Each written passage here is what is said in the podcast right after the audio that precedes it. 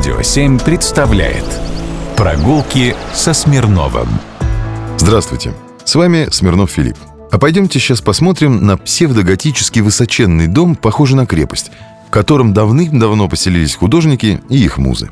Нам с вами в Милютинский переулок. Этот дом стоит на участке с начала 17 века.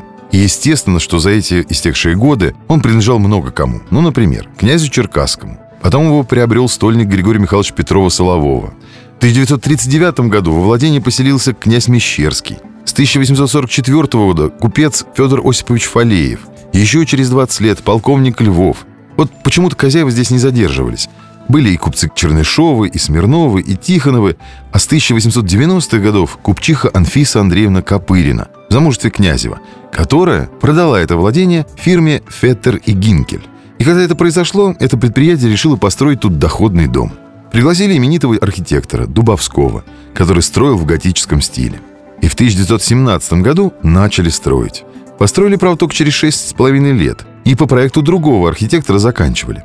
И стройплощадка была важной огневой точкой в Москве. Да-да, строительная площадка и правда не украшала переулок, но успела послужить огневой точкой при взятии телефонной станции, где забаррикадировались юнкера – и потому лишь с окончанием гражданской войны дом по измененному проекту и приобрел свой нынешний вид. В советское время огромное новое здание с просторными внутренними помещениями, а он планировался как элитное жилье, заняли многочисленные организации.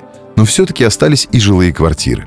Так, с 1934 года до самой своей смерти здесь жил академик живописи, график, представитель славной художественной семьи Евгений Евгеньевич Лансере. Вы только задумайтесь, он сын скульптора Евгения Александровича Лансере и супруги его Екатерины Николаевны – которая приходилась дочерью архитектору Николаю Леонидовичу Бенуа. А сам Лансере был родным братом живописца Зинаиды Серебряковой и архитектора Николая Лансере. Рано потеряв отца, Евгений Евгеньевич воспитывался в доме Бенуа. Получил отличное художественное образование в рисовальной школе Общества поощрения художеств, а потом совершенствовал свои навыки в Париже. Много путешествовал по Италии, Франции, Германии, был в Японии и в Турции а также был деятельным членом объединения «Мир искусства», художественным руководителем Императорского фарфорового завода и много кем еще. Евгений Евгеньевич – автор многочисленных книжных иллюстраций, декоративных панно, исторических картин, театральных декораций.